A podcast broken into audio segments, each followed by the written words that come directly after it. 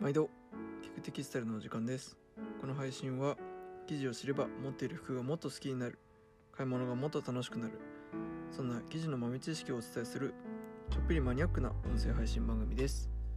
えー、本日はファルデムのパト1名でお送りしたいと思います。あの仲が悪くなったわけではなくてですねちょっとジブリさんお家のことがいろいろあるようなので、えー、本日は一人でお送りしたいと思います。はい、えー、本日はちょっと WWD のファッション雑誌ですねの、えー、っとウェブ版の記事で気になったものがあったので、えー、そこを読ませていただきながら、えー、ファッションショーとサステナビリティの関係について考えていきたいと思います。えー、この記事で語られているのは、まあ、そもそもファッションショーって一体何のためにやってるのと。で、えー、ファッションの中で特に環境問題だったりとか人権の問題っていうのが今いろんな場所で騒がれていますけれどもそれに対しての、まあ、ブランドなりの答えみたいなものがいくつか事例が紹介されているような記事になっております、えー、リンクも貼っておくので気になった方は、えー、その記事もチェックしてみていただければと思います。はい、えー、そもそもファッションショーは一体何のためにやっているのかと。いうところなんですけれどもまあこのファッションショーそのものがもともと歴史がかなり長いものになっていて、えー、よく22年 SS とかって言ったりすると思うんですけれども春夏と秋冬に分けて2回それかまあ多いブランドだと4回以上を、えーまあ、この記事での書き方としては、えー、ブランドやデザイナーからの今はこんな時代ですよね。そんな時代を生きる人にはこんな洋服があったらいいと思うんです。それを私たちのブランドらしく表現したらこうなりました。どうでしょう？という問いかけの場だと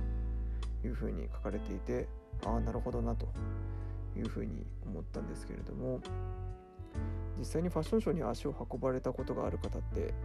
そんなに多くないかもしれないんですけれども、まあ、今は本当に終わった直後にあの防具のアプリとかでも、えー、そのデザイナーのコレクションがすぐに見られるという時代になっているのでやっぱりこうルックを全部通してみると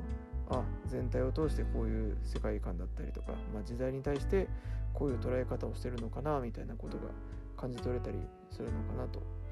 思うのと、まあ、あとやっぱりコロナ禍になってからはその動画のコンテンツとして、えー、コレクションを作品化するっていうのも、まあ、トレンドとしてあったかなと思うので、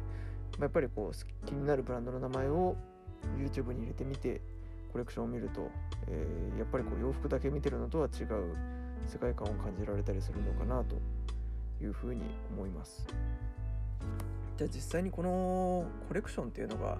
まあ、必要なのか必要じゃないのかっていうところとそのサステナビリティの両立っていうところを合わせて考えた時にやっぱりこうファッションって難しいのが、まあ、やっぱり自分の気分を上げるものだったりするのでえー、なんていうか確立したものをずっと着続けるっていうのが必ずしもこうファッションの意義に、えー、当たらなかったりするのかなというのを思ったりします。単純に環境を、まあ、壊さないようにとか作る人に配慮するだけでものづくりをしたら本当ユニフォームみたいな服を無限に作り続けてみんな同じ服を着れば最も効率よく環境にも最も配慮された方法だけを使って作っていくということになるんですけれども、まあ、特に生地が大好きな僕たちからするとやっぱりこう布に触れた時の感動だったりとか、えー、特殊な加工をしなきゃ出ない表面感だったりとかっていうところにもう何ていうか言葉にできないような感動をやっぱり覚えるっていうところがあるので、まあ、そこがやっぱりファッションを続けるところの意味の一つなのかなみたいなことを思ったりすると、まあ、正解は単純にこう確立したものを作るのではないというふうにもなってくるので、まあ、このバランスっていうところが非常に重要なのかなというふうに思います。また、えーと、WWD では今サステナビリティを、えー、もう引っ張っていくディレクターの向こうさんという方がいらっしゃって、えー、どんどんどんどん新しい情報を発信してくださっています。さまざ、まな事例が載っているのでちょっと 読み上げるだけになってしまうとあれなんですけれども、まあ、再生ナイロンとか、えー、リサイクルの素材を使って新しいクリエーションを起こしていくみたいなことだったりですとか、えー、染めない染色方法、まあ、本当に白でコレクションを作るのもそうですし先日特集させていただいた、えーと、粘着の染め方ですね。先に糸になる前に色を入れてしまうというような方法で、まあ、大量に水を使って染めるのを防いだりですとか、えー、まあ、本当観点としてはあの環境だけじゃなくて、えー、ジェンダーの問題。これは女性の社会進出みたいなところだったりとか、えー、ジェンダーフリーの、えー、洋服の在り方みたいなものだったりとか LGBTQ の方に優しいファッションって何だろうとかさまざまな切り口もありますそれから、えーと、縫製工場とか生産する現場において搾取がされていないのか児童労働させていないのかといったような、まあ、チェックしていくようなところの話題もあったりします。まあ、このように、あのー、新しいものをクリエーションしていくっていう意味ではどこかにやっぱり負担がいってしまうしまいがちというような観点があるのかなという気がするんですけれどもそこを作る側がより今までよりも責任を持ってちゃんとチェックして自分の会社のポリシーを持って進めていくという風になってきているのが今の、まあ、業界の大きな流れというかうねりのようにやってきてるサステナビリティと呼ばれているものなのかなというふうに思います。なので、まあ、ちょっとこれは結論がない話で、えー、本当にサイクルをずっと回してえー、問題を探してその問題を潰してそれを報告してということの、えー、繰り返しになるのかなというふうに思うんですけれども、まあ、実際にやっぱりそうは言ってもファッションはあくまでも感動を与えるものだったりとか生きる活力を与えてくれるものだったりとかって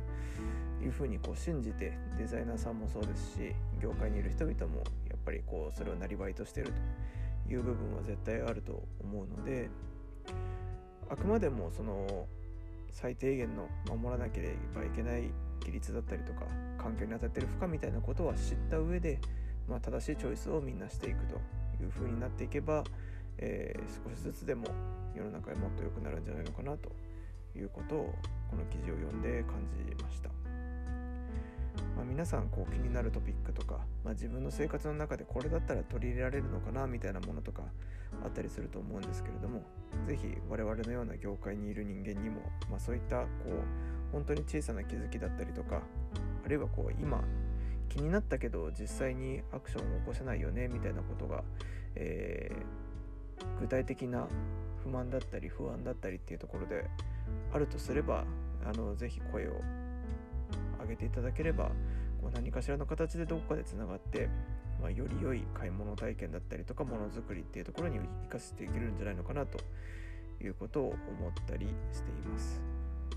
はい、え、ー、と一人になるとなんかもう深い真面目なことばっかり考えて喋ってしまいましたが、えー、何かの参考になれば幸いです。これからも、えーと本当に質問だったりとか感想だったりとかもうどんなことでも大丈夫なのでやっぱり人とつながっていきたいと思っていますので、えー、何かしらメッセージをいただけると非常に嬉しいと思いますちょっと一人での配信続くかもしれませんが、えー、今後ともよろしくお願いしますはい、えー、それでは今日は以上です。ありがとうございました。